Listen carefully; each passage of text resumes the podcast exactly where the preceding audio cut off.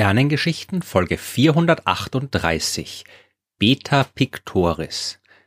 Beta Pictoris ist einer meiner Lieblingssterne und das jetzt nicht nur, weil ich selbst darüber viel geforscht habe. In der Geschichte der Astronomie hat dieser Stern immer wieder eine wichtige Rolle gespielt und dort können wir fast die ganze Vielfalt untersuchen, die so ein Sternensystem ausmacht. Und am besten fangen wir mit den Grundlagen an. Der Stern befindet sich 63,4 Lichtjahre entfernt und ist mit freiem Auge sichtbar, aber eher durchschnittlicher Stern, ja. Also jetzt nicht sonderlich hell, aber auch nicht so dunkel, dass man ihn ohne optische Hilfsmittel nicht sehen kann. Wer ihn beobachten möchte, kann das von Mitteleuropa aus aber nicht tun. Er befindet sich nämlich im Sternbild Maler auf Lateinisch Pictor und das ist ein Sternbild des Südhimmels. Beta Pictoris ist der zweithellste Stern dieses unscheinbaren Sternbilds und hat den eineinhalbfachen Radius der Sonne, die 1,7-fache Masse und fast die neunfache Leuchtkraft unseres Sterns. Die Oberflächentemperatur dort ist mit 7800 Grad Celsius um circa zweieinhalbtausend Grad heißer als bei der Sonne. Es handelt sich also um einen heißen, blau-weißlich leuchtenden Stern und er ist noch sehr jung. Sein Alter wird auf circa 23 Millionen Jahre geschätzt, im Gegensatz zu den viereinhalb Milliarden Jahren, die unsere Sonne alt ist. Beta Pictoris ist also quasi gerade erst entstanden. Den ersten großen Auftritt auf der Bühne der Wissenschaft, den hat der Stern 1984 gehabt. Wir müssen aber ein Jahr vorher anfangen, nämlich im Januar 1983. Da ist das Weltraumteleskop IRIS ins All geflogen. Und äh, seine Aufgabe war es, den Himmel das erste Mal komplett im Infrarotlicht zu beobachten. Das äh, geht vom Erdboden aus nur schlecht, weil dieser langwellige Anteil des Lichts von der Erdatmosphäre zum größten Teil blockiert wird. Das Weltraumteleskop hat Erfolg gehabt, es hat jede Menge schöne Entdeckungen gemacht und etwas gefunden, was man noch nie zuvor gesehen hat, nämlich einen Infrarotexzess, was ein bisschen unspektakulär klingt, aber tatsächlich höchst beeindruckend ist. Man weiß und hat auch damals schon ziemlich gut gewusst, wie viel Licht bei bestimmten Wellenlängen so ein Stern abstrahlen sollte.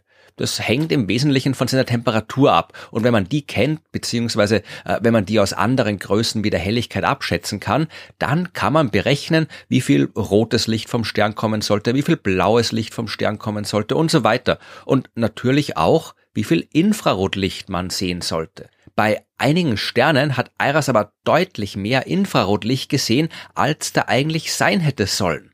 Den Grund dafür, den hat man dann bald gefunden. Diese Sterne sind von einer Scheibe aus Staub umgeben. Und dieser Staub wird vom Licht des Sterns aufgeheizt und dann gibt der Staub diese Wärme in Form von Infrarotstrahlung wieder ab. Da wir aus der Entfernung die Scheibe aber nicht direkt sehen können, sehen wir das Sternenlicht und die Staubwärme überlagert und es sieht so aus, als wird der Stern Sachen machen, die er nicht machen soll. Den ersten Infrarotexzess und damit den ersten Hinweis auf eine Staubscheibe überhaupt um den Stern herum, den hat man bei Vega beobachtet. Außerdem bei drei weiteren Sternen, Epsilon Eridani, Fomalhaut und eben Beta Pictoris. Und dann, im November 1983, war die Mission von IRIS auch schon wieder vorbei. Dem Teleskop ist das Kühlmittel ausgegangen. Aber jetzt hat man versucht, von der Erde mehr Daten zu bekommen. Vielleicht nämlich, äh, so war die Hoffnung, könnte man mit der richtigen Technik die Staubscheiben um die Sterne ja auch im normalen Licht und ohne Infrarotteleskope sichtbar machen. Die amerikanischen Astronomen Bradford Smith und Richard Terrell, die haben das natürlich zuerst bei Vega probiert. Allerdings ohne Erfolg. Dann bei Epsilon Eridani und Fomalhaut auch ohne Erfolg. Beta Pictoris, den konnten sie nicht untersuchen, weil sie dafür ein Teleskop auf der Südhalbkugel gebraucht hätten. Das haben sie dann erst 1984 geschafft, als sie eigentlich wegen ganz anderer Beobachtungen in Chile waren. Aber wenn, man schon mal da ist, dann kann man ja auch den letzten Kandidaten noch mal kurz anschauen haben die beiden sich gedacht und sie haben Erfolg gehabt. Auf ihrer Aufnahme des Sterns war ganz klar das Licht zu sehen, das der Staub aus der Scheibe um Beta Pictoris reflektiert hat. Das war an sich schon eine ziemlich beeindruckende Entdeckung, denn 1984, äh, da hatte man noch keinen einzigen Planeten um einen anderen Stern entdeckt. Das ist ja erst 1995 gelungen. Man hat damals also immer noch nicht gewusst, ob sich bei anderen Sternen überhaupt Planeten bilden können. Die Staubscheibe um Beta Pictoris, die war jetzt aber ein ziemlich guter Hinweis darauf, dass das tatsächlich möglich ist. Denn der Staub, der muss ja irgendwoher kommen.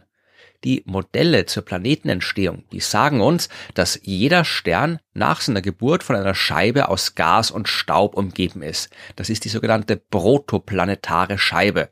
Und aus der entstehen dann im Laufe der Zeit die Planeten.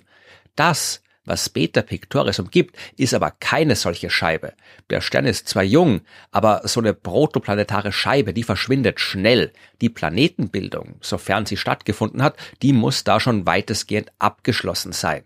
Was dann aber noch übrig bleiben kann, das ist eine sogenannte Trümmerscheibe.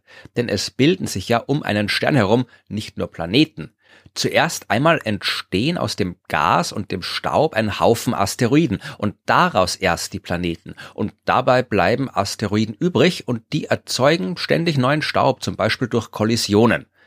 Das ist das, was eine Trümmerscheibe ausmacht und die Trümmerscheibe vom Beta Pictoris, die war also ein Zeichen dafür, dass anderswo im Universum genau die gleichen Prozesse stattgefunden haben, die auch bei uns stattgefunden haben, als die Planeten des Sonnensystems entstanden sind. In den kommenden Jahren hat man sich jetzt Stern und Scheibe natürlich immer genauer angesehen und hat weitere Auffälligkeiten gefunden. Die Staubscheibe, die war ein bisschen klumpig, sie war auch ein bisschen verbogen, also seltsam geneigt. Und das sind alles Anzeichen, dass die Verteilung der Asteroiden, die ja den Staub produzieren, nicht völlig regelmäßig ist. Und was beeinflusst die Verteilung von Asteroiden um einen Stern? Genau, das sind Planeten.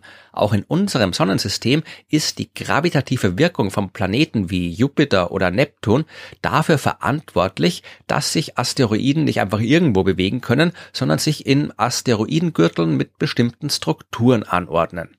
Man hat jetzt probiert zu berechnen, welche Eigenschaften ein Planet haben müsste, um genau die beobachteten Unregelmäßigkeiten in der Staubscheibe vom Beta Pictoris zu erklären. Äh, das war übrigens auch das Thema, über das ich früher selbst mal geforscht habe. Die Ergebnisse aus diesen Berechnungen, die haben relativ gut übereingestimmt. Es braucht auf jeden Fall einen Planeten mit recht großer Masse, relativ nahe am Stern. Ja, deutlich mehr Masse als Jupiter muss der haben, irgendwo um das Zehnfache rundherum. Darüber hinaus kann es gut sein, dass es noch weitere Planeten gibt, die sich weiter entfernt vom Stern befinden. Es war jetzt eigentlich nicht damit zu rechnen, dass man diese Vorhersagen zeitnah bestätigt.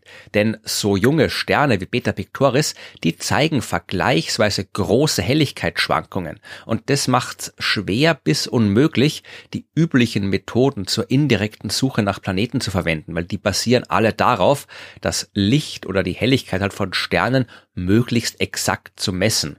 Und noch schwieriger natürlich ist es, einen Planeten direkt zu sehen, ja? Also direkt Sternenlicht im Teleskop einzufangen, das vom Planeten reflektiert worden ist. Dazu muss man irgendwie das sehr viel hellere Sternenlicht ausblenden, um überhaupt eine Chance zu haben, das schwache Leuchten des Planeten sehen zu können. Am besten funktioniert daher die Methode auch bei Planeten, die sehr, sehr weit von ihrem Stern entfernt sind. Ab 2006 hat man immer wieder die Entdeckung des ersten direkt beobachtbaren extrasolaren Planeten verkündet und man kann heute noch darüber streiten, wem und wo das das erste Mal gelungen ist.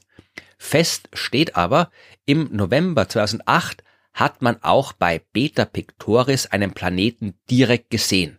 Das war überraschend, weil der Planet dem Stern sehr nahe ist, ja, aber die Beobachtungen konnten bestätigt werden und in den kommenden Jahren ist dieser Planet immer wieder fotografiert worden. 2018 hat man dann sogar einen Film veröffentlicht, der die Bewegung des Planeten um seinen Stern herum zeigt. Man, natürlich als Zeitraffer, ja, aber trotzdem, das erste Mal haben wir von außen zugeschaut, wie ein Planet einen anderen Stern umkreist. Ein Jahr später, 2019, ist dann auch noch ein zweiter Planet bei Beta Pictoris gefunden worden. So wie der erste ist auch der ungefähr zehnmal schwerer als Jupiter, aber viel näher dran am Stern. Der zuerst entdeckte Planet, der hat einen Abstand, der dem neunfachen Abstand zwischen Erde und Sonne entspricht, also ungefähr der Distanz, die der Saturn bei uns von der Sonne hat. Der 2019 entdeckte Planet, der befindet sich dagegen dort, wo sich in unserem Sonnensystem der Asteroidengürtel befindet, zwischen den Umlaufbahnen von Mars und Jupiter. Und 2020 ist es dann gelungen, beide Planeten direkt zu beobachten, was dann gleich das nächste Rätsel geliefert hat. Beide Planeten sind ungefähr gleich schwer und gleich groß. Der eine leuchtet aber sechsmal heller als der andere. Eigentlich sollte gelten, dass ein Planet umso heller leuchtet, je mehr Masse er hat. Denn es geht dabei ja nicht nur um das Licht, das der Planet reflektiert, sondern auch um die Wärme, die der Himmelskörper aus sich selbst heraus abstrahlt. Die Beobachtungen bei Beta Pictoris, die sind mit einem Infrarotteleskop gemacht worden, also einem, das Wärmelicht auffangen kann. Und deswegen sieht man dort die Planeten eben auch im Licht ihrer eigenen Wärme leuchten. Und je mehr Masse ein Planet hat, desto mehr Wärme sollte er speichern können und desto heller sollte er leuchten. Bei Beta Pictoris, bei den beiden Planeten, war das eben nicht der Fall. Da hat einer deutlich heller geleuchtet als der andere, obwohl die Masse ungefähr gleich war. Das kann daran liegen, dass wir die Massen der Planeten noch nicht genau genug bestimmt haben. Immerhin brauchen die ein paar Jahre für eine Runde um den Stern und nur wenn wir ihre Umlaufbahn komplett beobachtet haben, können wir auch halbwegs genau die Masse abschätzen. Andererseits kann es aber auch heißen, dass wir irgendwas bei der Entstehung vom Planeten noch nicht so gut verstanden haben, wie wir es geglaubt haben. Beta Pictoris wird die Astronomie mit Sicherheit noch lange Zeit beschäftigen. Es gibt noch viele andere Geschichten über diesen Stern und seine Planeten und das andere Zeug, was da rumschwirrt, zu erzählen. Ja, wir haben auch sicher, ziemlich sicher noch nicht alle Planeten entdeckt, die dort rumschwirren. Wir haben die Wechselwirkung zwischen dem Planeten und der Trümmerscheibe noch nicht völlig verstanden. Dort im Sternbild Maler, da gibt's mit Sicherheit noch jede Menge zu entdecken.